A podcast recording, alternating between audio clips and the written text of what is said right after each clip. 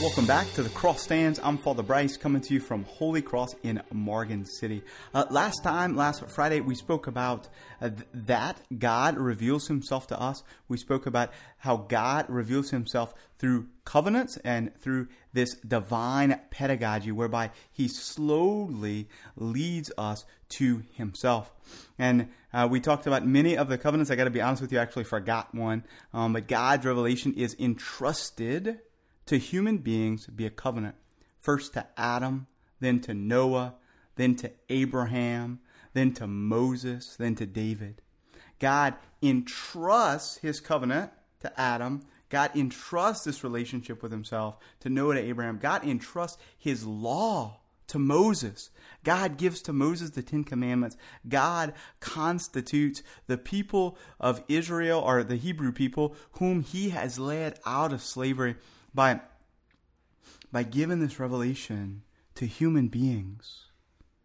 God trusts us so much that he gives himself, that he gives his covenant to us. And then what happens? Each person to whom God entrusts his covenant hands that relationship down, hands that teaching down. God's revelation is entrusted and then handed down. Adam passes on leadership in the covenant to his son Seth, Noah to his son Shem, Abraham to his son Isaac, Moses to Joshua or Jesus, who leads God's holy people into the promised land. David hands on covenant to Solomon, his son, and Jesus. Jesus, the mediator of the new and eternal covenant, hands on that relationship to Peter and to the 12 apostles. And, and then what do Peter and the 12 apostles do? Well, they hand it on to, to, to Mark and to Luke, to Timothy and to Titus, to so many others, to the deacons, Stephen and Philip and the others and the others of the seven, the other five out of the seven. And on and on and on. Paul tells Timothy and Titus, hand this on appoint bishops, appoint priests, appoint deacons who will continue to hand on this faith, this covenant, this relationship, this religion. That's what the word religion means to be bound together, to be bound together in relationship.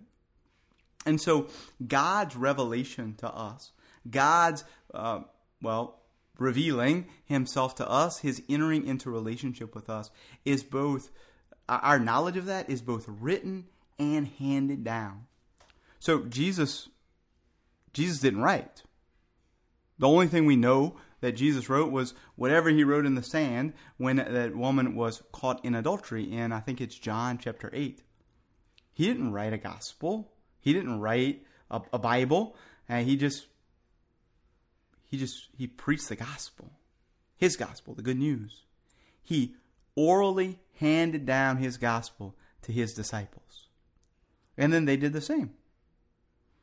They handed down, both in speech, like Jesus did, and also by writing. Matthew wrote his gospel. Mark wrote from the preaching of Peter.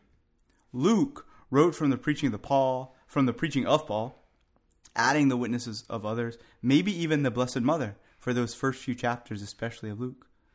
John, later in life, uh, encouraged by the bishops around him and the priests, put down his witness, his eyewitness, so that the rest, the, the rest of the world could see the eyewitness of John. Paul wrote his letters. James and Jude and Peter, more letters from John. They received what was handed on, and then they wrote it down. You know the Latin word is for to hand on, to pass down?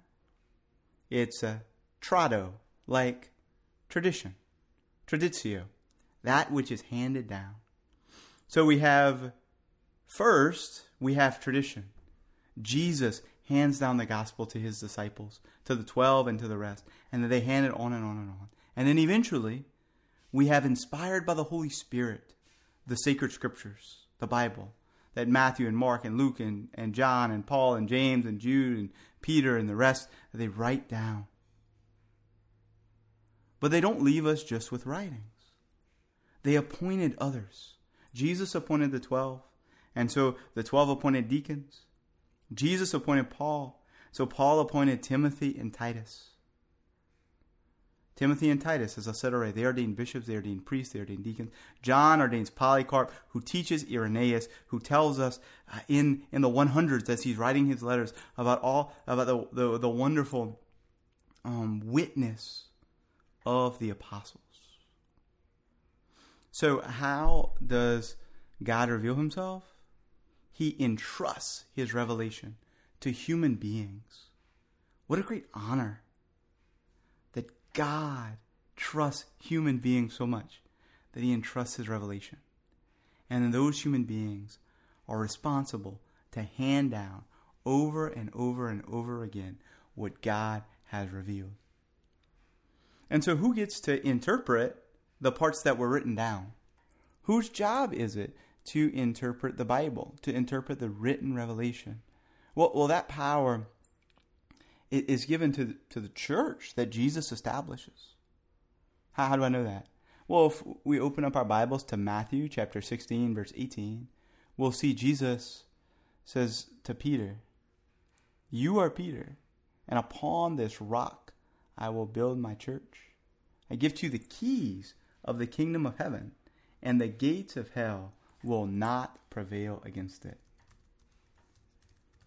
Let me let me say that one more time and, and let me read it to you directly from the Bible.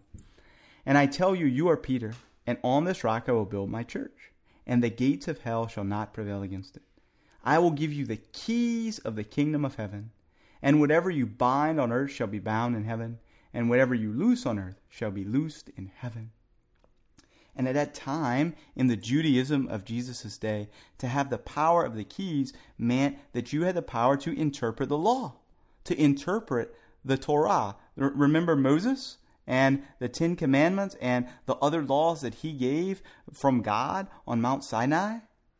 You had the power. If you had the keys, the keys were the symbol of the power, the authority to, to, to, to explain, to teach to interpret the Word of God. And so that's what Jesus gives to Peter. Peter becomes the steward, the uh, second in command, the one who, who governs in Jesus' place. And it's Peter and it's the other others of the twelve, led by Peter, who have this authority. Because G- not because um, not because they took it from somebody or, or because they made it up or because they had the loudest voices, but but because Jesus gives it to them. So here's the thing God is always taking the initiative. It's God who reveals himself. It's God who entrusts his revelation. It's God who hands down this witness. It's God who inspired Matthew, Mark, Luke, John, Paul, James, Jude, Peter, and the rest to write down the New Testament. It's God who inspired all the authors of the Old Testament to write down the Old Testament. And it's God who gives to Peter the authority and thereby also the grace to interpret the scriptures. Because God never gives us a task without equipping us to accomplish it. So that's how revelation is transmitted. It's handed down and it's written. And then next time, we'll talk more about the written word of God, that is, uh, the sacred scripture. So I look forward to, to chatting with you on Wednesday, and uh, God bless you.